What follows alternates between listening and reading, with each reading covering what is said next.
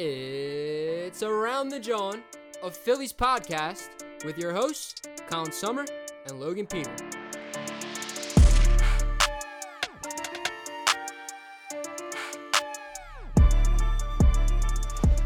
What is up, guys? It is Around the John. Uh, I'm here with Colin. Uh, How we doing? name's Logan. You guys know that by now. Uh, it was a pretty good weekend of baseball for the Phils. Uh, or a pretty good week of baseball for the Phils, I should say. They played relatively well, three and two, got one rained out. Uh, you know, playing a team like San Diego, you really, you know, that's that's a good series, and we're gonna get into all that uh, a little bit later in the show. Uh, for now, we're gonna start like we always do with the MLB whip around. Uh, so the Cubs have lost ten straight since no hitting the Dodgers. Uh, that's to be something we're talking about uh, a little bit more now because obviously the Phillies are at Wrigley right now. But uh, the Cubs were in prime position to, you know, make noise in the Central. And boy, is that taking a hit. Yeah, I mean, it's a relatively a competitive division. Um, the Reds might not be the most complete team, but they have a they have a whole lineup full of hitters. So Yeah, those games know, are competitive. those games are very very competitive. Uh, you know, you have the Brewers who have an insane rotation. Uh, maybe not the greatest lineup, obviously, uh, and then you know. I don't think the Cardinals are all that great, but even then, they still can take a couple of games from people from within their division. They're gonna, yeah, they're gonna win a game or two against Yeah. like they, they like they're not just gonna sit down and let you beat them like a team like Pittsburgh or Arizona will. They're a mid team this year. The Yeah. Cardinals are. Now, as good as the Brewers' bullpen or bullpen, well, their bullpen is good too. But as good as their rotation is, um, we've seen it before where great rotations with lackluster lineups uh, fall short at the end of the year. For the sole reason that the pitchers can only carry for so long and eventually they burn out. Now, I'm not guaranteeing that Corbin. I mean, you could already say Corbin Burnes is burning out just a tad. Um, you Brandon Woodruff, I think he'll be around for the entire year. He, he's, good usually pitcher. always good. But he's a very good pitcher. Um, yeah, like he was good last year. Yeah, but then again, I could always see like Freddie Peralta burning out. You know, I think, I think Burnes and Peralta are more on the wild card side. But the whole point is, is that this division is, uh, I think it's going to be very, very up for grabs. I see uh, it- You know, honestly, it's very similar to the, to the NL East. There's a bunch of teams that are hovering right around 500, just a little bit above, and so on. And uh, it's pretty much going to be a dogfight until the end because each team has, uh, you know, an area of strength and uh, very definitive weakness. And, you know, they show. They'll show towards the end of the season. And if it's not already showing, you know, I know the Brewers are doing great. But again, you're going to see that their lineup can only hold up for so long. It's the same for, you know, the Reds. You know, how long is their lineup going to hold up for? And uh, I think that they're kind of vice versa with the Bre- the Brewers.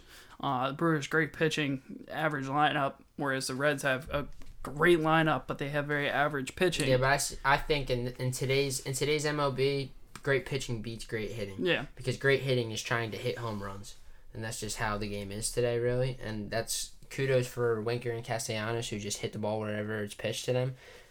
It's it's a it's kind of like stolen bases. It's kind of a lost art of the sport.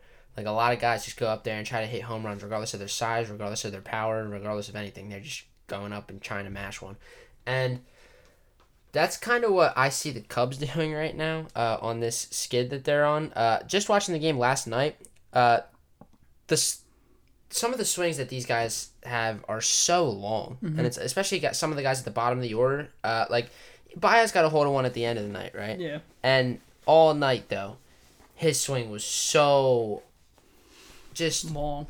yeah, man. been- it it's just been it just long for a took long it- yeah, now. it just took forever, and I was just like, wow, like no wonder you guys have lost ten straight because the pitching hasn't been like terrible. Yeah, but their pi- and but their pitching in general is not Their pitching good. is not good, but on this ten game losing streak, it hasn't been it hasn't been awful. So like the reason they were in the position they were was because of their hitting all year. They they were short short swings, take it wherever they go. Kris Bryant was doing what Kris Bryant usually does. Uh, it was like a lot of things were clicking for them, and it's kind of it's kind of what I see the Giants end up doing at, at the end of the year. It's just something's gonna stop clicking, and then the tracks are gonna stop. I mean, I don't know. I just I just feel like the Cubs don't have enough to they don't have enough to compete with Milwaukee in my opinion. But regardless of that, what doesn't help the Cubs even more is that the Reds are on a five game win streak of their own. And That's a big Yeah. swing. 10 losses, five wins. What's that, like seven and a half games, right? a seven and a half game Yeah, swing. it's a seven and a half game swing. And now the Reds have jumped them and are in second place. And now Cincinnati, St. Louis, and Chicago are all within two games of each other in second through fourth in the division. And now the Brewers are looking down at all them, thinking, hmm, we right, have a little bit of room. this? Yeah, Yeah. we have a little bit of a room here. Yeah, I, I, and that is, excuse me, that division is definitely going to be up for grabs. Uh, I've said it multiple times already, but it's it's going to be a dogfight, and there's nothing else really to say. Uh, more important news, maybe not more important, but more exciting for the face of baseball. Shohei Ohtani is confirmed pitching and hitting during the All Star game. Uh, what he's done this year is incredible. We've talked about it multiple times. I don't really want to go into detail just because it will practically be recycling what we've already said. Uh, he's amazing. We all know that. We didn't know whether, you know, we knew he was going to get in the All Star game. That, that was a fact, but we didn't know, okay, is he pitching? Is he hitting? Is he doing both? If he's, is he not playing at all? Uh, and Joe Maddon announced yesterday or the day before, I believe, that he will indeed be playing both. Uh, this is going to be so good, so good for baseball. Doing everything. Home run derby, pitching, hitting. He's All Star game. Yeah, yeah, that's what I'm saying. Like he's he's doing everything over there. He's living life here, man. Good Yeah. for him. Um, he's become the star. He's a, two way star. He is, dude. He's, Uh, he's a he's a joy to watch, man. He's He- like you you, you really do. It's it's it's exciting, man. you know, and we talked about this last week, and there's other athletes outside of you know the baseball realm constantly talking about this guy. Um, which is a- huge for the game. Yeah, it's huge because it brings so much attention to the game, and people who might not be interested in baseball are like, "Wow, this guy actually does everything." And like, do you really see that in other sports? Not often. So great for the game of baseball. I, I, love to see it. Um, especially in recent years, baseball hasn't got as much attention as it, you know, as, as it should, in my opinion. I think it's a great sport. Um, so this is absolutely fantastic, and baseball needs all the attention it can get, and Shohei's doing a great job getting it there. Yeah, it's so, awesome. I mean, and good for him too because last year he wasn't as good as as nearly as good as he is this year, and he's like he's been here. What is this his third year or This second? is his third year. Yeah, so he's been here for a little while, and I think the Angels always knew what they were getting into signing him because they did sign him to a pretty chunky contract for a guy coming overseas. Uh, but they knew what they were getting in this guy eventually, and I mean, did it? Did people think he was going to be on pace to hit sixty-one home runs and pitch like a two-five ERA? I I didn't. I really didn't. But now that it's happening, it's it's it's incredible and it's great for the game. Uh, on the other hand, uh, Jacob DeGrom is looking doubtful for the All Star game. Uh, he's been dealing with nagging injuries all year, uh, which poses an interesting question on who will start the All Star game. Uh, there's a couple candidates, obviously. You have guys like Kevin Gausman, uh, Brandon Woodruff, Zach, Wheeler. Uh, those are the three big names, in my opinion, that deserve it. Uh, Wheeler's leading the league in strikeouts and innings pitched, uh, and his ERA has lowered to around a 2.05. It's a two point zero five. Five, Yeah, I want to say something around there. Uh, it's pretty remarkable what Zach Wheeler has done for this team and for this organization. They haven't had a guy pitching like this since Roy Halladay. I mean, and Cliff Lee. When that was one year. One year. I mean, but even that year wasn't as good as what he's doing right now. Yeah. I mean, it's it's it's really quite incredible what he's doing. But then you got to look at a guy like Kevin Gausman who's doing the same thing over in San Francisco. He's pitching out of his mind over there. Mm-hmm. With a one, he's got a one point seven two ERA. I mean, he's been great. It's it's it's a tough decision for Dave Roberts. Uh, I could see him. Did uh did I- Clay, did Clayton Kershaw make the All Star game? No. Did not. Mm. Did no- I don't know. I don't even know if Walker Buehler did. I was I, gonna think say, he did, did. a Dodger think- pitcher make the All Star game? Uh, let me let me do a quick fact check. Um, we have a Dodger pitcher. Wow.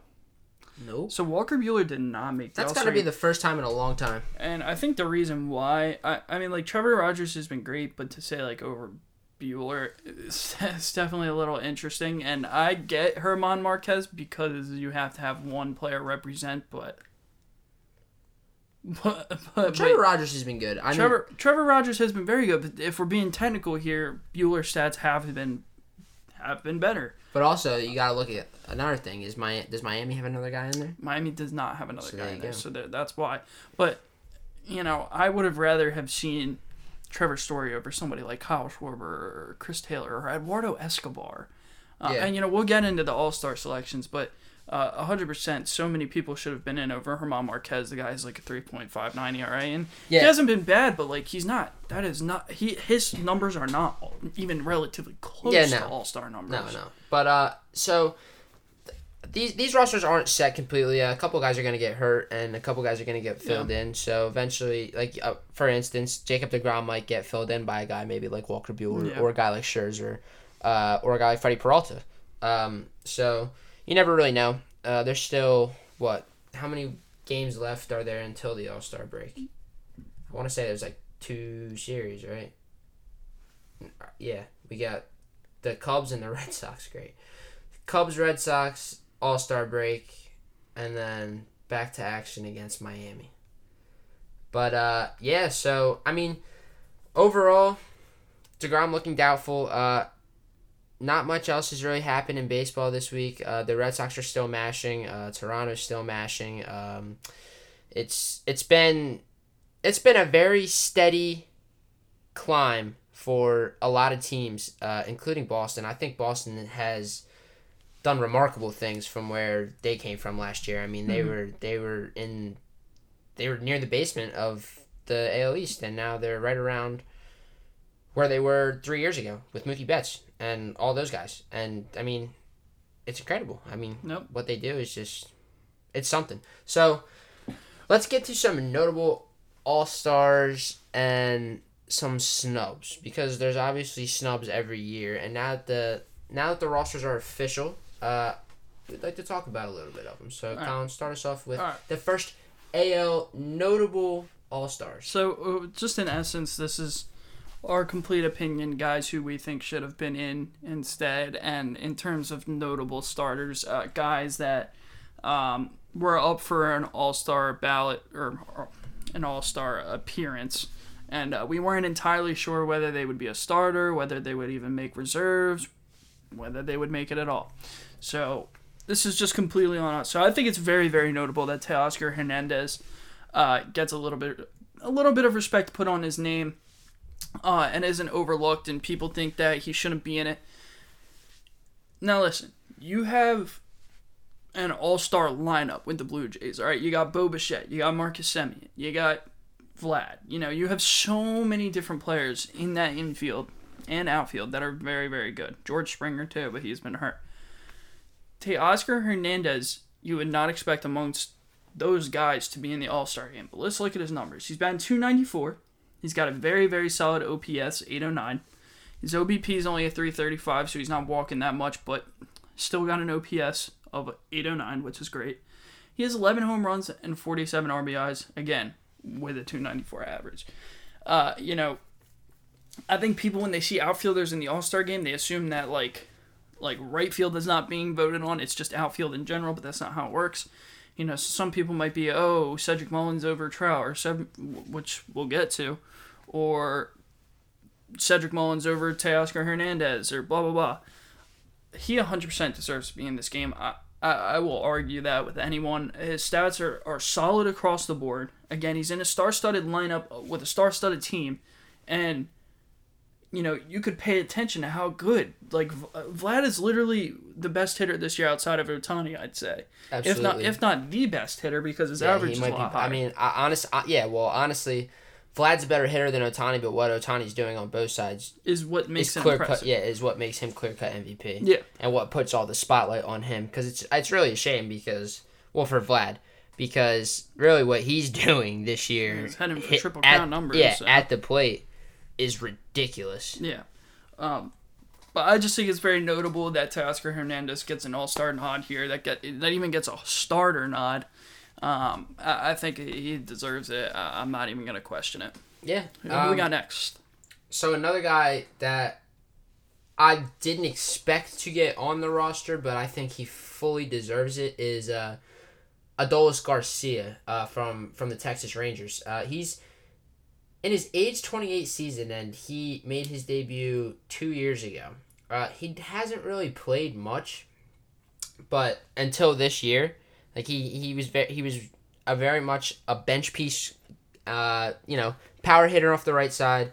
Never really could hit for average, so he kind of always found himself on the bench. Uh, this year he's he's been great. I mean, he's batting 270. He's got 20 home runs, 58 RBIs. His MLB career stats: uh, he had one more RBI in the last two years of baseball than he does this year. He has 59 on his career, and he's got 58 this year. I mean, he's been, he's been a complete shock, really, to not only a Texas Rangers team who was expected to be severely bad. I mean, they were they were expected to be bad, and they have shocked some people. They have guys like Kyle Gibson, who's pitching outstanding for them. A lot of guys who were on kind of like a prove it year deal type thing, Yeah. which most bad teams do. Mm-hmm. And Well, I'm pretty sure, isn't it? I thought, correct me if I'm wrong, but I'm pretty sure Adolis is a rookie. he well he he played a couple games in the MLB, But like he actually qualified. yeah yeah he never yes yes this is his first year Ten. playing throughout. He's he's 28 years old, so he hasn't really found his way, and he's from Cuba, so they always have a tough time coming over. Yeah. So, uh, but regardless, he's here now. He's mashing, uh, and he absolutely deserves to be on this All Star team. And, and I, on name alone, I didn't think he would make it strictly because uh, he's a very very new face to the game, but fully deserved. Yeah. All right, straight up, want to get down to the business. I'm want to put it out there that I'm not saying this because I have him on my fantasy team, but I think it's absolutely ridiculous that Chris Bassitt is not in the All Star game. I want to read you some of his stats. 3.92 ER or he, he let me start over. 9 point oh my god. 9 and 2 record, a 3.04 ERA and a 1.03 whip. Those are all-star numbers. I'm not even going to bother to read off Nathan Eovaldi's numbers while it while he has been very very solid this year. He has not been remotely close to as good as Chris Bassitt has been.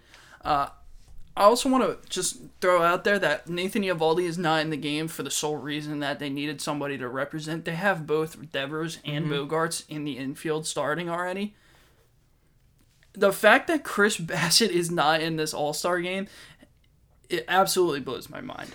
Yeah, Uh, I mean the only thing the only thing that really throws it off is I guess is the ERA, but I mean, right, ab- uh, like that's I'd say this year so far that I guess would be an average ERA, but you look at a guy like a Voldy and he's got a three point four one. Yeah, so there's no yeah with a 1.2 whip. yeah that's eh, what I'm saying. There's no there's Like, no come on, excuse that he like he didn't deserve it over he didn't deserve it over Bassitt 100 percent not and I and I'll stick by that too because Bassitt is another guy who just strictly on he's like Garcia. I didn't think he I didn't think he would make the All Star game strictly because of his name and strictly Mm-hmm. because of the team he plays for and the A's are a good team and they get four thousand people to show up to games. Yeah. I mean, really? No wonder they want to move Yeah. to Vegas. you Yep. don't you don't appreciate them. The only team you appreciate is the Golden State Warriors, Oakland, and they moved too. They moved to San Francisco because yeah, exactly. So Bass- Bassitt strictly on where he plays and And I don't the- even want to say his name though, because if you're asking me who do I know more, Chris Bassitt or Nathan Eovaldi? Nathan I know Eovaldi's a and World Series MVP. So a World Series MVP. he, if he's not, he should. Let's look it up because that year against when they beat uh, the Dodgers, I actually don't he had a career series.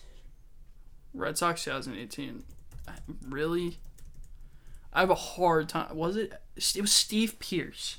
Listen, Look, I, I, look, I I, I, promise know. you though. I, listen, I, I, I, I'm saying I strictly know Eovaldi based on his postseason performances. Bassitt hasn't pushed in the postseason. but that has nothing to do with the I, season. what I'm not. saying. I'm not saying it does, but you're saying you would know Bassitt over Eovaldi yes, strictly because on he's name. an ace for his team, and I guess Yeah, this he year hasn't been his I guess that- career. like it's not like he's been for the last couple years he has yeah, like two or three. Yeah, I'd say. exactly.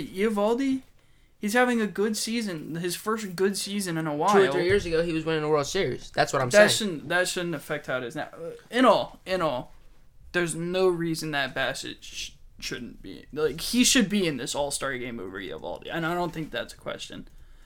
I don't know how how that's even arguable. That that I, I don't know how you would look at me or look at anybody and actually be serious. I'm not say, saying Eovaldi deserved it over. Yeah, him. no, I'm not. I'm not saying you. I'm just saying a person in general. How somebody could straight up tell me Eovaldi deserved it over. No, I know. I yeah. Like, I, I think know that's saying. Yeah, ridiculous. no. I I I 100 percent agree with you that Bassitt should have been on the team over uh Eovaldi. I mean, actually Eovaldi, blows my mind. Eovaldi has had a decent year, but he has rapidly declined in the past couple of starts, and that's why his ERA is so inflated. Because to be honest, in the beginning of the year, he was really having a very good start. Him, Pivetta, all these guys in Boston were having very very good starts to the year, and they kind of slowed up a little bit, but the bats never did. That's why Yeah, Boston's and still in the position been that they are. extremely consistent all year. Yeah. I agree. Bassitt, yeah, he's a snub. Uh, another guy I want to get to is uh, a guy for Houston that honestly, uh, I do not know how he did not make the All Star game. I mean,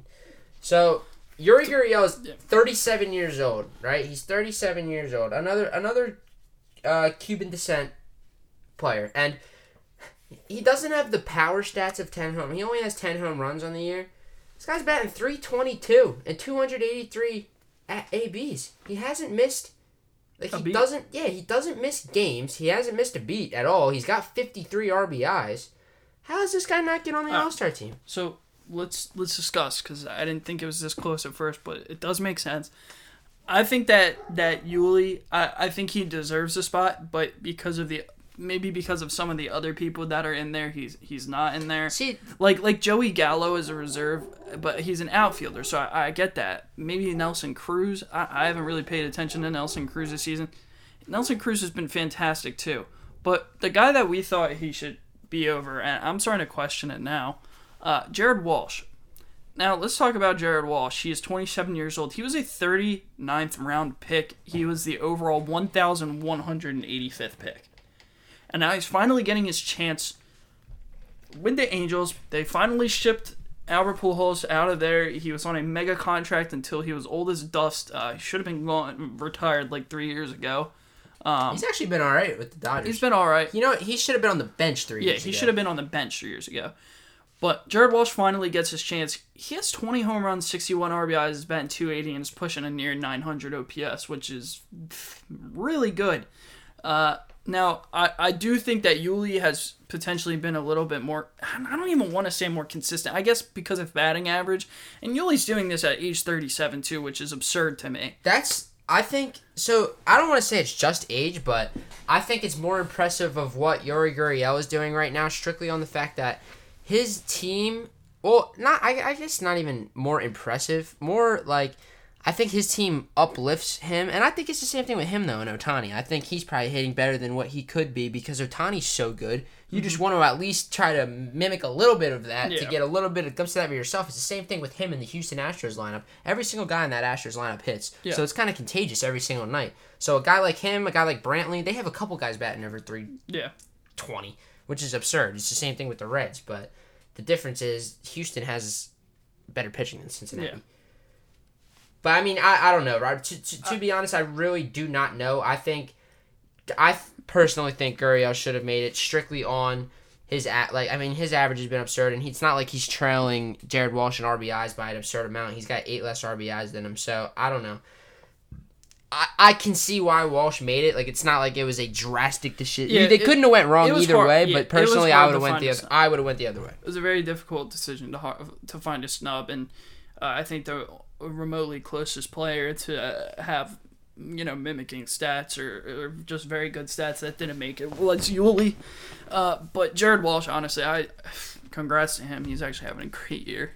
Yeah, no, for sure. Uh, moving on. So we'll go to the Uh, national. League I, gotta talk about I gotta talk side. about this guy because he's that's my that's my fantasy stud right And here's here. another guy though that I look at that uh, he made the All Star team, and I'm not saying his stats are bad, but they're very similar to Yuli Gurriel's, and he is a starter, correct? yes, And Gurriel didn't make the team. yes. I don't know if that's a credit to the AL's hitting. That's just that much better than the NL's, which I personally don't So- believe. But actually I don't know. quite of information on this guy.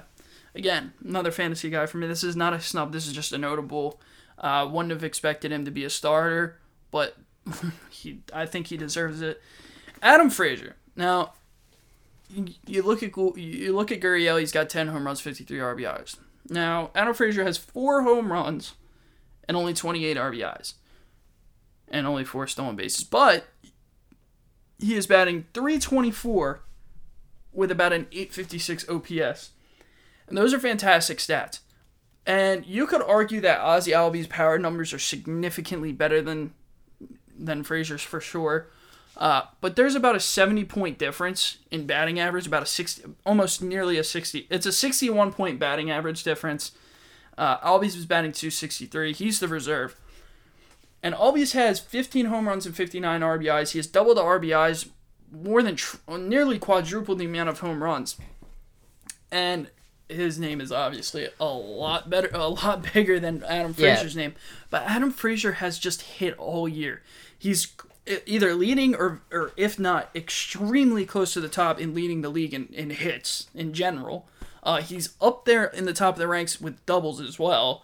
Uh, and, and to add on top of that, he is, I'm almost for sure certain that he is the front runner for the gold glove for second base because his glove has been absolutely phenomenal this year. Yeah, so the two stats that jump out to me when I look at Adam Frazier is uh, his career high in runs scored is 80, and his career high in hits is uh, 154. Uh, that was in 2019.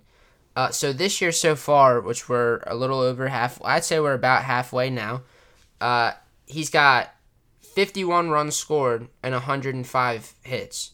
Uh, so that would make him 50 off his total hits career wise with another half of the year left and 29 runs scored. Yeah. He bats leadoff for Pittsburgh. He does his job. He gets on base. On he gets on base. too. Yeah, and he gets on base all the time. And yes, he's scoring runs on a team that barely drives in any at all. Yeah. So I really do think that he should have been the starter over Ozzie Albies. Uh, Albies has been good power wise, but I think he's missing his purpose in that lineup, and he's not there to hit home runs. They have guys like Acuna and Freddie Freeman and Austin, Austin Riley. Yes, they have guys to do that. Like you need you need a guy like Albies to just get on base because he's got 13 stolen base. Like it's not like he's slow. You need guys like that to be on base, and he doesn't have the power that Acuna has. He just doesn't. So he's a switch hitter. He does a lot of things right. I just personally think he's looking for the fences too much, and that's going to be a problem later down the road. And you kind of see that right now because all he does is look at for the all he does is look for the fences, and they don't have a bullpen that's bailing them out like they have the last couple years. Yeah, one other notable stat that I want I want to talk about his strikeout to walk ratio. Fra- Frazier's I'm speaking of. He has 30 what 33 walks this year and only 38 strikeouts. That's an incredible ratio to have within 5 of each other. Just 5 more strikeouts than walks. In how many plate appearances? Uh, about three twenty four. In 324 ABs. That- Like that to me that is absolutely absurd. Um, and he's kind of coming back from he, he was hurt last year a lot last year for this team so and he when he was there he was not good at all uh, he's he's hasn't batted above 300 since his rookie year and he only played a quarter of the year then so that's really a skewed stat anyway uh he's having an outstanding He's having a career year yeah, for yes, himself. and he sh- Uh, and he should he should absolutely be on the All Star team. Uh, another notable guy is 34 year old Brandon Crawford. Uh, and it pains me to say it because apparently, if your manager is the same age as your back end stars of your team, you're a good baseball team. Because Gabe Kapler, I think, is around, how is he, 38, 39? And all his guys that are dominating Brandon Belt, Buster Posey, Brandon Crawford. All These guys were winning World Series in 2012. Like, now they're doing great again. like, come on, man. This is what the Phillies wanted Utley Howard and Rollins to Yeah, do. and And they were awful. Yeah, they never got back to what these guys are doing. And Crawford's stats really haven't him like he's got a 264 average. He hasn't really done he's another guy like Albies where but the only difference is He's he of a- needs to do this. Yeah. He they need him as a powered threat because they don't really have a lot That's of exactly powered what he's threats. doing. They have the new uh who, who's that the kid in the outfield? Slugger? Slugger? Slater? Slater. No, is it Slater? Yeah. I thought it was Duggar. Oh, Steven Duggar. Yeah. Yeah, he hasn't played in like two years though. I know, but he's having Yeah. a career So is. Austin Slater. They're having a yeah, they have a bunch of guys that are just having career years They're at the right bombs, time, yeah. yeah. And their pitching's been great. But they need Brandon Crawford, and he's never really been a power threat his entire year, uh, or his entire career, I should say. Uh, but 21 is his career high, and he's yeah, he is at 17 right yes, that's what I mean. And he's never really been a great hitter either. His special has yeah, his special has always been the glove. He's uh, he's the best. Uh, fielding short. Yeah, he's A been the best fielding shortstop of the decade, and Yeah. Mm-hmm. that's without question. You can't you can't even. I some could argue Andrelton Simmons. I don't. 100%. Brandon Crawford has by far been the the gold standard for Fielding. shortstop fielding. Yes, 100%. Complete opposite of Fernando Tatis Jr. Um, But this year, this year, yes, and he's having insane power numbers. He's already has 52 RBIs. What's his career? 17 home runs. What's too. his career? 84 RBIs he's had, the most in his career. and he's about to smash that, and he's, about to yes. smash his home run Yes, total he's too. about to smash both of his career year records, and he's still doing it in the field. A thousand percent, Brandon Crawford deserves to be on the All Star team, and good for him, and good for the Giants, man. Yep. Um, this is now. There's is- two guys here that yeah. we could really realistically talk about. Yeah. For for an NL pitcher, uh, For well, first of all, for those who don't know, because I don't know if everyone knows, but I'm sure they do. Just in case, let's reiterate. If you do not have an extremely standout guy, it does not matter. Each team must have one player to represent their franchise in the All Star game. You could be the worst team in the entire league, have absolutely no good players, but one has to go. Uh, these are just the sports rules. It's how it is. Uh, in Which I don't mind. In this case, there are two players that I had 100% take over Germán Márquez. Germán Márquez is representing uh, the Rockies. I would have rather had Story Yeah, in there I would have much of, like, seen just Eduardo Story Escobar. Exactly. Um, but, but you have Germán Márquez, who is a 3.59 ERA, and you are putting him in the All Star game over A. Freddie Peralta, who has a 2.23 ERA, 129 strikeouts, and is 7 and 3, and you are starting him also over Max Scherzer, who is riding a 2.1 ERA. with 127 strikeouts, and he's seven and four. Yeah. So With a team that was absolutely terrible lineup wise in the first month and a half of the year. Uh, so it's definitely crazy to think about how how needing one player to represent your team can flip the whole just the whole script. Well, and it's funny because if you think about Yeah. it, which what, Soto didn't make the team. So if you think about it, if Schwarber Soto did make the, no. Did he? I don't yeah, think he- Soto Oh, did yeah, he did. So, because I was thinking, if Soto did not make the team, if Schwarber didn't have that monster month, maybe you would have saw Scherzer just because they needed a guy from their team. Yeah. But I forgot that Juan Soto was a person. Yeah. And on his name, of course, he will always be getting into the All Star games. And he is a great player. I Yes, he it, is, of course. He is a great player. Uh, I don't even want to talk about it for this long because it, it's just. I, I- don't want to say I hate the rule that you have to have one player represent, but eh, for the No, whole but sometimes it makes snubs like this. Two Yeah. guys that are very deserving of it, but you know, just didn't get the call this year. It- and, it- and and unlucky for Freddie Peralta that he's behind two guys that are also in the All Star game that are in his rotation. But it's crazy because if I'm now I could be mistaken, but I think Corbin Burnes has slowed down quite a bit.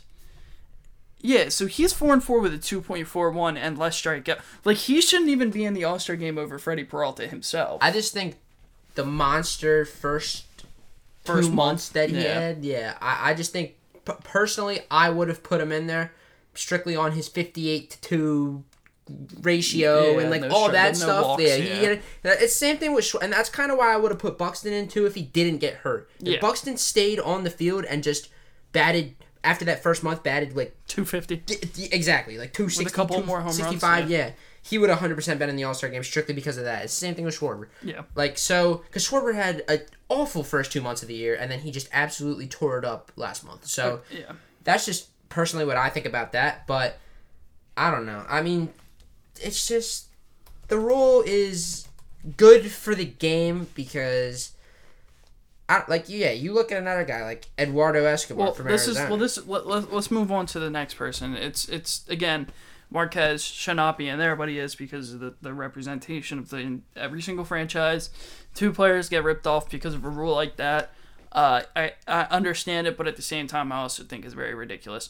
Um, let's talk about this. Is in my opinion, 100% the biggest snub. Uh, listen, Eduardo Escobar, his power numbers, especially for his age, are there. He is batting 248, a measly 248 with 18 home runs and 54 RBIs. And his OPS, even with those power numbers, are a measly 766, which is very shocking. Now, let's go take a look at the guy that we believe should be in the All Star right game. Uh, Justin Turner. Yeah, he's batting 294 with 13 home runs and 42 RBIs on a very good Los Angeles Dodgers This team. guy is also 36 years old and has been one of, if not the most consistent hitter for that entire lineup this entire year. Gritty. Uh, he, He looks like yeah, he does. but I, I don't. I'm a little. I think this is the one that absolutely just shocks me the most. Uh, but again, same situation. You have to have one player from each team represent. Yeah. And this is their guy that's representing. Uh, that shows you how bad the Diamondbacks have been this year. Oh, yeah. I 100% think it would have been Ketel Marte, but he tears his hamstring every other week. Yeah. Um, I mean, I don't know. I was, to be honest, I was thinking a pitcher was going to be on it. I was thinking either uh, Merrill Kelly's been pretty good this He's year. He's been solid. I would have rather seen. Yeah, but the, I would have seen him over Márquez and put Story over Escobar. yeah, yeah. but at that point, I mean, I don't, I don't know. that whole team's been a train. it's right. Yeah, the, the the bottom two in the West, they're they're they're choosing with fire with those guys Yeah, to pick an yeah. All Star guy. Yeah. So let's get into our fills. Yeah, Uh, that's it for the MLB. Uh, hope you guys enjoyed our our notable selections and our snubs. So our game overviews for the Phillies. Uh, since the last time we talked to you guys, the Phils were in a bit of a funk. Uh, they lost two games in New York that they really should have won, and they got smoked in Cincinnati. Won the first game against the Marlins. Uh, so And this is where we left off. yeah, we picked it up on Wednesday, June thirtieth, uh, when they got hammered by the Marlins, eleven to six. Uh, Nola This- was terrible. yep, this was an Aaron Nola This was and- crazy. Wait, let me. Can I talk about this for a sec? It was crazy because Nola was cruising. Okay, before he started letting, he let up two solo shots. There were two solo shots. One to Joe Yeah, in Panik. the fourth. Uh, yeah, uh, no, No, in the Panik fourth. was in the second. Panik and was- yeah. Um, Duvall. yes. Duvall was in the fourth. And at this point, he had already had 11 strikeouts. Through four innings, he had 11, 10 or 11 strikeouts. Yeah, he was dominating. A- and then the very next inning, he runs into some trouble. And what did he go? 4.2 or 4.1? Four and a third. Four and a third? No, four and two thirds. Four point two. Four point two. And I understand when he got pulled, he I think he let up four runs, and then the other three were let up by by Feliz. If if I'm a manager, uh, and again, I Nola started he started doing awful. No questions asked. He started doing terrible. But as a manager of a professional baseball team, would I rather have a guy who hasn't seen the field since 2000 and what 18? Yeah, Not- 17, actually. 17, 2017? A pro field. and it has not been eh, eh, and i get I, I know it's because of injuries but still beyond that has not been on a major league roster for for that re, for obvious reasons he's a shell if that of what he was yeah, the Dodgers. Why? Actually, the Dodgers actually just picked him up on a minor and league. and I saw that too. Why in the world are you not letting Nola just finish this inning? Nola got very, very, and I want to point this out too. The solo shots are solo shots. I understand that, but he got very unlucky this inning. A lot of dink and dunk singles. There were no extra base hits, no big knocks. There weren't three run shots being thrown across the board. It was all little loopers the entire time. And as a pitcher, that is the most frustrating thing beyond Yeah. beyond your team making errors, of course. But that is one of the most Wait. frustrating things. One of the most frustrating things that nobody can, uh, like nobody can do something about it. Yeah. Well, the fir- this whole rally started, uh, not started, but the first run scored this inning was started because of I I, I want to say it was Garrett Cooper or Adam Duvall had literally stuck their bat out on a lone away slider. I believe it was a full count, or Nola at least had two strikes on. Literally just stuck their bat out. Yeah. And, and a single in. And then that was very, very similar to the rest of the at bats. Whether, you know, there was a jam shot. There was a jam shot that honestly could have been caught, but there was again miscommunication in the outfield. But there was a jam shot that sh- that should have been caught. But you know what? It's another blue single. Yeah. And it just kept happening this inning. And eventually they said, "All right, we're taking Nola out." I know his pitch count was high, but they took. I think they took him out right around 90 pitches. I don't care if he's only going to finish five with 90 pitches. Just let it, please, just let him finish the inning. All right, they can only get lucky for so long. But now let's bring in next Neftali Feliz, a guy again who hasn't pitched professionally since 2017. Yeah, he got blown up. and he Uh, got blown up. And what did we do the next day? well, no, that was the day before, and then we DFA'd him Yeah, because he was. Yeah, I mean, he, he they brought him for two games. He got blown up in Cincinnati, and he got blown up in Miami. See you, Neftali. That's enough. We've we've seen enough out of you. Uh, so yeah, no, I mean, Knowles he had 11 Ks, like Colin said. He was cruising in the first four. Nola tends to do this though. He blows up one inning. yeah, but we usually. And, uh, but the thing is, we usually Yes, see three of those. Run, well, listen, three of those runs were the Were guys he just left on dunk base. singles, Well, yes. three of the guys he just left on base. Four runs. He gave up. He he listen. He gave up two more in that fourth, and then Feliz gave up three more. Yeah. He's got to be better, yeah, man. He's got, hundred percent. got to be 100%. But uh, when I see a player throw a beautiful slider that a player literally just reaches on and is able to just muscle it out for li- a literal looper. Listen, I get what and, you're- and, and what when you have an entire bat, when you have it, this isn't even about Girardi. I'm just saying that that his numbers this game are a little skewed because of Feliz's, obviously. But I, I don't want to. And again, on paper, this is a very interesting start because it says nine hits, seven earned, no walks, eleven strikeouts, only Mm-hmm. point two.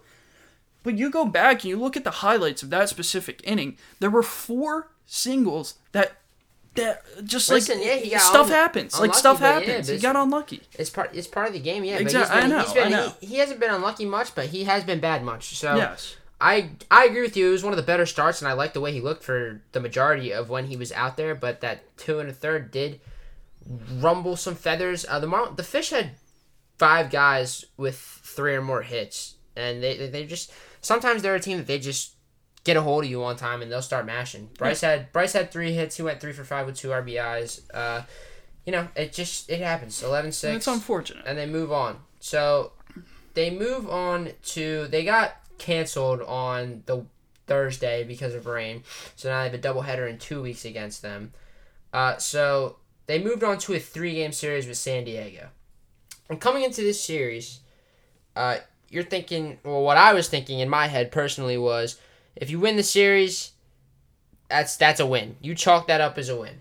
Any any way you can win a series, Is a you win. do it, especially against a team that's 13 games over 500. 100%. So the first game is a Wheels Day, and we love a good Wheels Day nowadays. I mean, Zack Wheeler was he dominated a very very good Padres lineup. Absolutely dominated them. Seven and two thirds, four hits given up, four hits and nine Ks. No walks. I mean, he's been just it's, he's just been a stud. All right. Can I blow up for a sec now? Well, hold on. Okay. Just wait. know when I can. Yeah, yeah, just wait. Don't blow up yet because I want to talk about the hit in a little bit. Gene had a nice day. Uh, he went two for four. Bryce and JT both got two RBIs in the first inning, which was huge for this team because Dude, Odubel, what uh, Odubel singled, uh, Segura singled, and then I'm pretty sure there was a wild pitch. And then JT. JT hit a ground ball. Bryce hit a sac fly. No. Bryce hit, also hit a ground ball to second base. Oh were yeah, they did. Yeah, two two ground balls to second base, scored them both, and that's huge small ball for this team. Absolutely huge, especially a team like San Diego, and especially when you have a guy like Zack Wheeler on the mound. If you can give him a lead that early in the game, you know how much more comfortable Yeah. that makes your pitcher. This and, was and, and this Wheels was, is uh, and Wheels just listen, Wheels, but this was Didi's first game back off IL. He had it a solo was, shot. and He had a solo shot. a lot of people undermine the impact that that guy has in Yes. that in that He knocks in runs and people don't understand. Well, that. in that his- lineup, but in that clubhouse, he Yes. ruffles feathers. He is not afraid to hold guys accountable, but in a way where it's not he's not. Yeah, he's not creating enemies. He's creating respect, and he's creating a winning culture. You want a guy like Didi Gregorius around your locker room. Yeah. So when he finally comes back, it's a great, great, great sign, and that's why it's been such a great sign for this team. They're three and one since he's been back, Yep. and now they finally have that full lineup that they have been missing for so so long. You have to, you got to think, how many times has the opening day lineup been all together at once? Besides the last four days, I'm pretty sure they said it was a total of nine games, maybe Yeah. that they've all played together. Mm-hmm. I mean, you really think about it. Ma- mar- ma- bleh. The majority of the year, you've had guys like Nick Maton, guys like Luke Williams, guys, Ronald guys like that, who are yeah finding their Matt way in the Joyce, lineup, not on Brad Miller. not on not because we don't like these guys, but these guys aren't viable MLB starters. They can start a certain day, but if you have all those guys on the bench, you're a viable MLB team hitting wise. Now it's my turn. And this is where I get angry with the Phillies bullpen and Joe Girardi. I'm done with Girardi. Uh, I've seen enough. I'm I'm I'm not. I'm done with Girardi. Okay, uh, simple as that. Don't want to explain why. I, I'm just I'm totally over him being the the manager here in Philly. Um, Wheeler's at 106 pitches, I believe. 106. No, I think he was at 114. no, going in, going, Oh, going into into this inning? the s- going into the eighth I was gonna inning. say when they took him out, he had 114. Going into the eighth inning, he had 106 pitches. Okay. He gets the first batter out, and then he sits down the next batter with a strikeout. He increases his pitch count to sit by six pitches. Yeah. Okay. Alvarado comes in, gets out of the inning, no problem. Yeah. No problem. My first issue here is Wheeler just was still throwing gas, and he just sat down a hitter for a strikeout. Why in the world He got two outs in six two pitches. outs in six pitches. Why in the world yeah, I don't, I don't get that either. does Wheeler not? Uh, and he, they Yeah, were booed. They booed. that? Why does he not finish that inning? Why in the world is he not finishing that inning? Yes, and you know I couldn't tell when you. the crowd when the crowd's booing a guy who just came off the mound pitching seven and two They're not booing that guy. They're booing no, that- yeah, no, I know. guy taking him no, out. I know, I know, but I'm saying though, like you know that's an issue when he's not getting a standing O, and instead the crowd's booing at you for taking him out too early. Like Yeah. that's that's an issue. Come on. man. Second problem. Why are we losing? Why are we leaving Jose Alvarado in this game? I, I get that he pitched for .1 innings. I understand that. Hold on, let me let me set the stage before you go crazy. Phils are up three nothing going into the ninth inning, and you know you gotta you gotta think six and four Zack Wheeler's finally gonna get a win on his resume because you know he needs all the wins he can get. If he wants to, if if deGrom is hurt and he stays hurt, Zack Wheeler has a very good chance of winning Cy Young, but he needs some wins with that. If he wants something like that, he needs some wins with it, and the Phillies don't give them to him. And you saw it again in this ninth. Colin, take it away. Okay. So what did what does Girardi say? Hey, let's leave our most wild pitcher in the game, uh, and God knows what's gonna happen And at, next. so, and at this time though, he, he he did say that he was going to get the majority of the closing uh, chances strictly because they No. don't really have anybody else. So I didn't I didn't mind that Girardi was giving him a chance. Do I think that it's a very good thing to do when you have guys right-handed? A lot of right-handed guys This coming up like say. Yeah, Tatis yeah, yeah, and Machado. Yeah, yeah, yeah. This is what I'm gonna say. This is what I'm gonna say. You have Tatis. You have Machado. You have some of the best, literally two of the best players in the league coming up to face a lefty. Yeah. And my God, a, a, a, or Tatis and Machado walking up to the plate, mm, licking their Yeah. lips. They're like, "Oh, this is free money for me. This is free." Exactly. Tatis hit an RBI double. Bang! Take him out. I don't even care if you put a Hector in. Take him out. Yeah. Put a righty against Machado. I don't want to see Fernando uh, after Fernando and Tatis hit a double in the gap, Yeah. and it goes to three. What three to one at that point, I believe. Uh, Yeah, yeah, so it was it three one. When the guy he he got the first out of the inning, and then he gave up with the double to Tatis. Well, no, and then he walked somebody. He gave up a Tatis double. Yep. Uh, uh that's he uh he gave up a hit to Machado, and no, no, no, he he actually struck out Machado. In the Yeah, somehow. yeah. Trent Grisham got on. Hosmer, I don't know what happened with Hosmer, but I know Pro Profar was the one that hit the double To tie the against Ranger Suarez. Yeah. Yes, to knock in uh Grisham and Tatis. But as soon as I saw Tatis coming up to the plate, I knew something bad was about to unfold. Yeah. At that oh, point. I actually, I, I know, There's- I know exactly what happened. Cronenworth walked, Machado struck out, Tatis hit that double, Grisham got on with a walk, and then Hosmer got out. Wild pitch because Alvarado is a wild maniac sometimes, and he doesn't. know and Half the time, the catcher doesn't know where it's gonna go because he throws it so hard. Like that's one thing. He has the He's velocity, so but he does some. though. Yeah, sometimes like JT will be on the inside corner, and he'll throw it high and outside, and he's like, "Dude, like I can't get to that. I'm not expecting that." Profar doubles off Ranger Suarez, who I personally he should be the closer. Yes, at this point, yes. But he's too vi- The reason why he's not the closer is because we can count on him, you know, to come in for three or four innings and let up, you know, one run maybe, and I'm okay with that. So I'm okay with that as well, but I think that That's why the emergence of Bailey Falter has been absolutely massive for them So- because and then at that point, move Ranger. to the Yes, bu- yes. At this Move point, Ranger- just give everyone Ranger- a chance. Move Ranger to the bullpen and put Bailey Falter in that long reliever role where he can come in for a guy like Spence Howard or Matt Moore after four innings and pitch till the seventh. There's no- also, that that's my other opinion. There's no reason that that Spencer Howard shouldn't be on our roster. Whether he's a long reliever, whether he's you know is just an opener for two or three innings, I don't care. I get that, but he's I don't gonna, care. he's He gonna be should up and down all year. He should. That's fine, but he should be. Like, when are we just gonna say, okay, you're on the team? Just he he hasn't gotten a chance. He pitches one start and gets taken out. Not my point. My point is, is that after what Tatis did after he hit that RBI double, Girardi should have been walking out to the mound saying, "Hey, your day's done. We're gonna bring in a righty. We're gonna bring in a righty, okay." You know, I think they left They him in. because- no, no, no, well, they no, didn't no, even have they- somebody warmed up, dude. they left him in. They left him in because after Tatis, two lefties, two lefties, and he did. He, and then here come the walks. Here come the walks. I, I'm I, I'm tired. I'm just so tired. Uh, and, and I understand that Girardi does not have much to work with. But literally, there are so many times when he makes bullpen decisions where I'm like, good gracious, this is gonna go horribly. The fact that I'm not, I am on my couch watching this game. I'm not, I'm not anything. I'm not an analyst. I'm not a manager.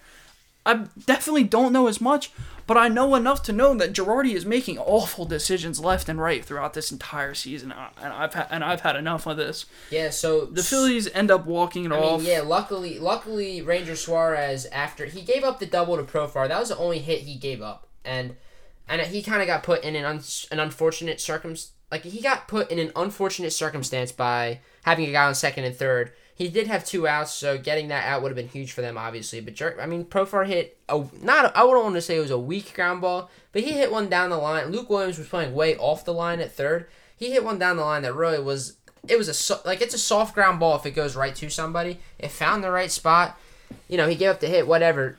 The best thing though is in the tenth when there's a guy on second already with no outs. Ranger Suarez gets two strikeouts and then gets out of the inning without Yeah, giving up a a run, and that's how the Phillies end up winning this game. In the bottom of the tenth, yes, Bamboo Brad hits a monster shot, which looked like a three-run home run at first. It was actually a double. Yes, it was actually a double off the wall where Aaron Rowand destroyed his face. So, it's a win. A win is a win, and God, but I'm so tired thank, of it. thank, yeah, thank, no, but thank God it happened, and thank God they did end up winning Yeah. because that would have been another just another devastating loss Pitiful. that they've had. Al- they've already Had had, way of. too many of them this year. Yeah, like you don't need them anymore. All right. Game two, Zach Eflin pitches, and when Zach Eflin pitches at home, he, He does typically, good. yeah, he typically fares well. Zach Eflin six innings, three hits, two earned, two walks. He only had two strikeouts, which is a little concerning, but the way he handled his his changeup throughout the day was working very nicely, and he was getting a lot of ground balls. That's all you can ask for, especially with, like I said, San Diego's lineup is no joke, and we saw that yesterday. Six inning two earn against the lineup like San Diego. Yes, and three hits absolutely no problems with up. Not that. at all. I mean, they. And I he- don't care how many. He could have zero strikeouts. Yeah, I'm could- okay with that. Yes, exactly, and he pitched great. Bryce had a good day. Uh, he had a hit, a run scored. Uh, did he hit a home run this game? I think Hoskins did. Yeah, he? Rhys had another good day. He was two for three with a walk and two RBIs. Uh, him and him and Bryce were the only two that had uh, Yeah, any yeah, of the yeah. RBIs So- in the offense. So Bryce hit a solo game. shot. Bryce hit a Yeah, solo Bryce shot. hit a solo shot. Rhys, hit a solo shot, and then they both. Bryce had a sac fly. Yeah. Rhys had RBI double. That's exactly yeah, how it went. Or yeah, double or single, something like that.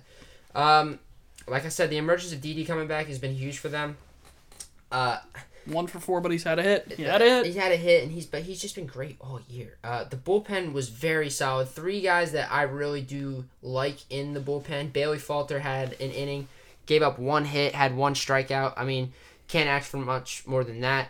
Archie Bradley had a huge eighth, uh, thanks to a diving play from Didi Gregorius. Uh, Oh, that, yeah, that was yes, that was a great play, and not- and as Didi Didi does make some silly mistakes in the field, but overall his he has a very reliable glove. Uh, Archie gets through a perfect inning, doesn't give up a hit, doesn't give up a walk. Ranger Suarez comes in with the ninth, shuts the door, gets a strikeout, no hits, no walks. I mean, Ranger Suarez has been very, very consistent for this team, and he's been a very pleasant surprise considering the fact that, I mean, really nobody did. Did anybody really think that Ranger Suarez was going to be as good as he's been this year? No, absolutely not. I mean, this guy went undrafted, and he's been he's four and two this year record wise, which doesn't mean much for a reliever. But in the 19 games in 31 and a two thirds innings he's pitched, he has a .85 ERA. I mean that is incredible. It's absolutely insane numbers. He should be the closer. Uh, he's got a .69 WHIP, which is another insane stat. I mean, he's just been great. And honestly, he was a dark horse. I think personally, he should have been a little bit of a talking point for an All Star game spot. Yeah. I mean, he's been absolutely dominant. But I mean, with his name, I didn't think he was going to make it. But Yeah. he's been huge for this team, and I think if, if if they want to do anything, like I was telling Colin before we got on the podcast, if the Phillies continue to win. I think Dombrowski will add rather than subtract. Not much, but he will add a little bit of a couple bullpen pieces, maybe a bench bat, maybe a back end starter Yeah. something like that. But if they want any chance of that happening, they need Ranger Suarez to be do- as dominant as he's been. Can I talk about the next great. game? Yeah, I'm Yeah. gonna talk about the next game. Um, basically, so up until the ninth inning, Machado had two home runs. One was a two-run shot. One was a three-run He did the shot. same thing back to back days. Yeah, he he had all the runs Center produced. field bushes. Yep. And it was a 5 1 game going into the ninth. You're thinking, all right, maybe the Phillies can hold them here. Potentially. Not likely, but potentially the Phillies might make a quick comeback. But wait, it's 5 1. You have no one else to really put in. So let's throw Hector Neris in Well, there. all right, hold on, and he gets two. No, stop, stop, stop. Okay, Before you start talking about that, I want to talk about Vince Velasquez real quick. Six innings, nine hits, five earned, three walks, four strikeouts. Yeah. He didn't have a very good Vinny V day, uh, but Nah, it just wasn't yeah, it was it wasn't a good day, and he really didn't have a lot of control throughout the day. Like I said, he had three walks, and it probably could have been more. Uh, he a couple of the strikeouts he had uh, were very helpful from Yes. the hitters of San Diego. uh, so, but Enyel De Los Santos had two innings, and he pitched uh, to two hits, didn't give up a run, which is promising for this team because he's another guy that he's gonna need to eat innings for this team. All right, now you, now you can blow up. Yeah. Hector. So it's five one. They're like, all right, we just need three quick outs. At this point, it's a, it's a four run ball game going into the ninth. And Joe Girardi says, screw it, let's just put let's just put Hector in. Gets the first two guys out. He struck out uh he struck out both Machado and Tatis. I'm pretty sure. Uh, I, I'm pretty sure that's what happened. And then my God, why is this guy still on the roster? He implodes for six straight runs. What was once a 5 1 ball game. And uh, again, I'm not saying that the Phillies would have come back. They probably wouldn't have. They, uh, it's more than likely that they wouldn't have. But Hector comes in the game and then just makes the game completely unattainable at that point. A win is completely out of the question at that point. How in the world do you get two outs? Two strikeouts to two top tier hitters, and then you let up six straight runs Yeah, to mean, the rest of the team. I mean, that is You up a literally you give up a three run double to Eric Hosmer, who's Oh. been who's been terrible for the past month and a half. goodness. Uh, I mean, yeah, Nar- Nar- I mean, listen, Neris was viable for the first one and a half to two months, but yeah, he's been abysmal lately. And I mean, I can He see needs to go. the only reason he's on the team is because there's nobody better, and there's nobody better they can find right now. And he'll probably be on the roster by the end of the year, but I don't see him being much more than an afterthought after this year, Uh, or after at least his next contract is done. I mean, I don't think they're gonna resign He is him. terrible. I think this was the this was the point where I thought, okay, next day I really hope w- I wake up and see uh, that Hector Neris been DFA'd by the Phillies, and it just didn't happen. I mean, that is just so Yeah, I pitiful. mean, yeah, so that's terrible, man. They lose. They lose the game eleven to one. They win the series against San Diego, which is huge for them. And then they started a series in Chicago last night with the Cubs, who have lost, who had lost nine straight going into the, uh, going into the night. Matt Moore was on the mound, and I didn't really expect much from Matt Moore, considering the fact that he hasn't really pitched much this year since he's been hurt. but he did exactly what we were hoping yes. him, Chase Anderson, and Velasquez could do. Yes, five four innings, to five. yes, runs. four to five innings, two earned or less. Beautiful. Matt Moore, four innings, five hits, two earned, two walks, four strikeouts. I mean, That is fine. great. I mean, I, it's that's literally especially the Cubs. I don't care how many games they've lost in a row. They have a very good team still. They have a very good lineup. They have guys. Willson Contreras, Kris Bryant, Anthony Rizzo, Patrick Wisdom's been great all year. Ian Javi Baez, Joc. Pederson. You never know. He, he can go on a run anytime he wants to. Guys like that. Uh, Zach Davies pitched for the Cubs. He had five innings, four hits, two Not earned, two walks, outing. one strikeout. Yeah, he's not really a strikeout guy. He kind of just eats innings. He's another guy like Matt Moore. They just kind of eat innings. He's a discount version of Ryan Hendricks. Yeah, or Ky- Ryan Kyle Hendricks. Hendricks, Kyle yeah. Hendricks. Uh, Yeah. Oh, Ryan Hendricks. Jeez, he, he- he's that's what I think of. Yeah. So the Phils, this this game was. I mean, this the score is obviously way way different than how this game played out throughout. Uh, so with, at the at the end of the seventh inning, this game was four to two Phils.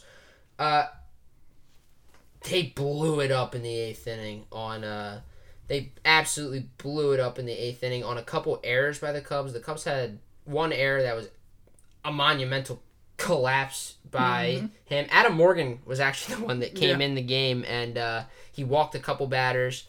Uh, and he walked Rhys and he walked uh, he walked Rhys and then he walked Bohm, and that brought Knapp to the plate with the bases loaded. He struck out, but they got six runs in that inning. Eventually, uh, they took Adam Morgan out, but a, there was a costly error in the middle of that sequence that cost the Cubs three runs because there really it's like a wasn't. domino effect. Yeah, there really wasn't a lot of earned runs the Phillies had. They had eight earned runs and thirteen total in the game. So Yeah, and then we got to talk about two, three of those earned runs came in the nine, or yeah, yes, yes, and three of them came in the ninth off Sogard, Eric Sogard. was pitching. Rhys The hit a two-run bomb.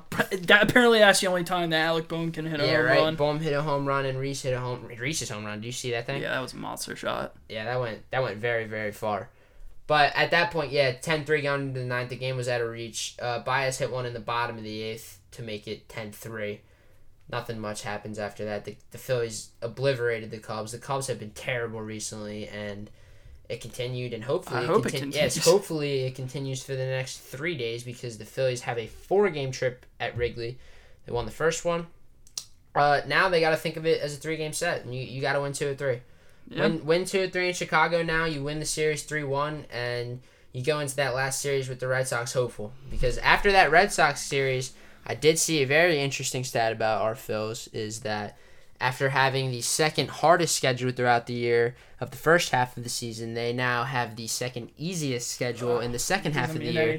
the. They have an opposing uh, team win percentage of uh, .470. That's that is the Does opposing. anything it doesn't the mean Phillies, anything dude. for the Phillies, but actually, I mean, it kind of does. It could. It because could. the Phillies are two games under 500 right now, and they've had the second hardest schedule in baseball. And realistically, they've blown 23 saves. So if you win half of those games, you're in first place, and you just had this, and you just went through the second hardest schedule Yeah. in baseball, and now you're facing the second easiest. Yep.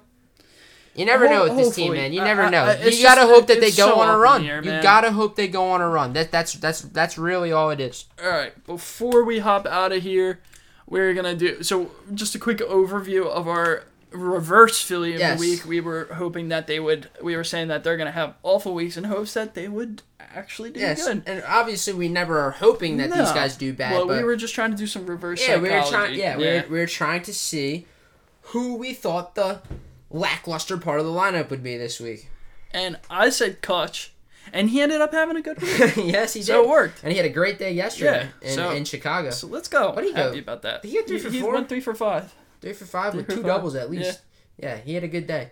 Uh, I picked Jean Segura, who didn't really have a very good week. Uh, didn't have a bad week. he didn't either, have a though. bad week, but he didn't have a Jean week. Yeah. Another guy who was snubbed from the All Star game, though. I mean, I mean, absolutely, he missed a couple games or That's a couple the- weeks. but that's definitely the reason why, though. yeah, but oh well, man, he's batting. Th- he's batting the same Adam Frazier is. He probably has better power numbers than Adam Yeah. Frazier does. I obviously I see why Adam Frazier Yeah. made the team, but. I think I just think Jean Segura should have had a better shout. Oh well, it didn't happen. Whatever. This week we're not gonna do the reverse player of the week. We're gonna actually stick to our regular Oh yeah. Philly and real- of the Yeah. week. Real quick though, before we announce those, uh, we obviously already talked about Wheeler making the All Star game. Uh, this is his first ever All Star appearance, so congratulations to him. Uh, on the more surprising side, which it sounds surprising to say this is surprising, is that JT made the All Star game. Uh, I definitely thought it would have been Buster Posey starting, Yadier Molina um, in the reserves because he's been batting very well this year. And I'm not saying JT hasn't, but I am a little shocked. But congratulations Well, it to hasn't, JT. it hasn't been JT numbers, and yeah, the catcher spot has always been thin. Yeah, and 100%. and JT has always kind of held the catcher spot on its on his back the past Yeah. couple years, Yeah. especially, and that's kind of what Buster Posey has done too. Like these are probably Buster Posey was the best catcher in baseball for the first five to six years of this decade. now it's JT. and now it's JT the past five to six years. So, I can see why they put him on the roster, and yes, congratulations to JT. Uh, I always think it's fully deserved. Some people might not. I mean, I don't think all, some of these guys are Never nearly as deserved. deserved. No, I know, no, no, no. I'm saying yes, it was surprising, but I know probably I, I could I could talk to a thousand people in the New York Queens area that would probably say it was undeserved.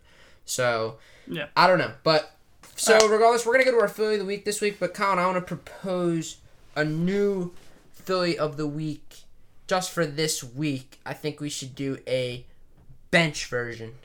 Okay. So what bench piece will have the biggest, maybe the biggest knock in one of the games at Wrigley or at Fenway or one of, you know, That is an Uh, interesting question. who's gonna who's gonna step up and have a big moment this week? Um, That's not a st- regular everyday starter. I'm gonna say there's one game. All right, watch. Listen to this. It's Oh. either gonna be the second to last or the last game of the Cub series. Predicting the future here. Yeah, and it's gonna be it's gonna be the it's gonna be the going into the eighth inning Okay. in Top the eight. top eight, right? All right. I'm, And I'm picturing it. whoever In my whoever is pitching this game, I think it might be. Let's it's let's say it's. I'm gonna say it's the game that Wheeler pitches. Okay. I'm gonna say it's the game that Wheeler pitches, right? I think it's gonna go into the top of the eighth. I think Wheeler's gonna be at seven innings pitched, Oh my gosh. all really shut, all you're- shut out, all sh- listen, yeah, yeah, yeah, listen, listen, just listen, Really going deep. all all shut out, right? Completely shut out. I think he's gonna have around, if not over, just a little bit under hundred pitches. Okay. And I know that Wheeler is not a bad hitter, but I think that it's going to be a 0-0 game, and the Phillies have a man on second and third, and I think there's going to be a lefty in the game. Well, you'd have to take him out. At that I think, point, right? and I think you got to take him out at that point. And I The think lefty in the I game. think Mr. USA is coming in, oh, and I think that Luke Williams is going to have a two RBI knock like in it. that specific situation. That'd be perfect. That's my prediction. That'd be great. That's my prediction. I'm okay with that. Luke Williams coming up with a big knock for the Phils this week. I'd be all over that. That- I, I'd love that. Specific prediction though. So I'm gonna go with who my girlfriend calls Mickey Mouse. She thinks this man looks like Mickey Mouse Who? on the Phillies Brad? bench. No, no, not Brad.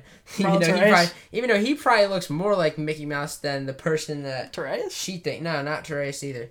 I think that. uh I think yeah. Maton? Yeah. Maton got optioned. Isn't he back No, No, he got optioned again. again? Yeah, when Didi came back. I'm pretty sure. I thought he. Came, all right, well now we gotta look it Yeah, up. I'm pretty. I'm 'Cause I, pretty I thought he Yeah, came back nah, too nah, I'm pretty because I'm pretty sure when Neftali Feliz got DFA'd, I thought they brought back Ma- no, up Maton. I don't think so. Let's see, Maton on roster. That's a very interesting thing. Yeah. See. Nick Maton and Christopher Sanchez are back up. No option uh, to the minor leagues. Yeah, No. yeah. The Phillies. Uh, look, the Phillies optioned two more players from their Oh, 40 from their 40 man yeah, roster. Yeah, so okay. he's back down. So okay, so then hmm, hmm, now I gotta think again. Um, I really thought Nick Maton was back up. Huh. For those who might go to Google a lot, there's always a if you look up something, there's always a, a section that says people also ask very similar questions to what you might look up. The first thing that comes up for Nick Maton is is Mick, Nick Maton for real? Which is actually very funny. Well, he, well, he looked for real for a little bit. Yeah, Uh, no, but he can still be a solid Um, contributor though. all right. So for my bench version, I'm gonna go with nap time. Okay. I think Andrew Knapp comes up and gets a big hit. Not in a game that he starts because he'll probably start one or two maybe this week. Depends when Eflin pitches. Yeah, exactly. But I think that Mr. Knapp comes up in a big spot against a righty this week. I don't know when. I'm not going to predict the future like you just did, but I think eventually he'll come up and Watch get a big happen. knock like he did yesterday Yeah. with his gin- He had a long home run at Wrigley. Yeah, left the ballpark. All right. I think that's it for this week, Louis. You want to take us away? All right. Episode 13 in the books. I mean, Getting halfway done the season. it's been a ride, man. I mean, it's it's it's been a whole lot of fun. I'm Yeah. glad we're doing it. Glad we're gonna keep doing it. Glad we're gonna keep you guys posted on all things MLB and all Phillies. And you know, you guys can always catch us around the John.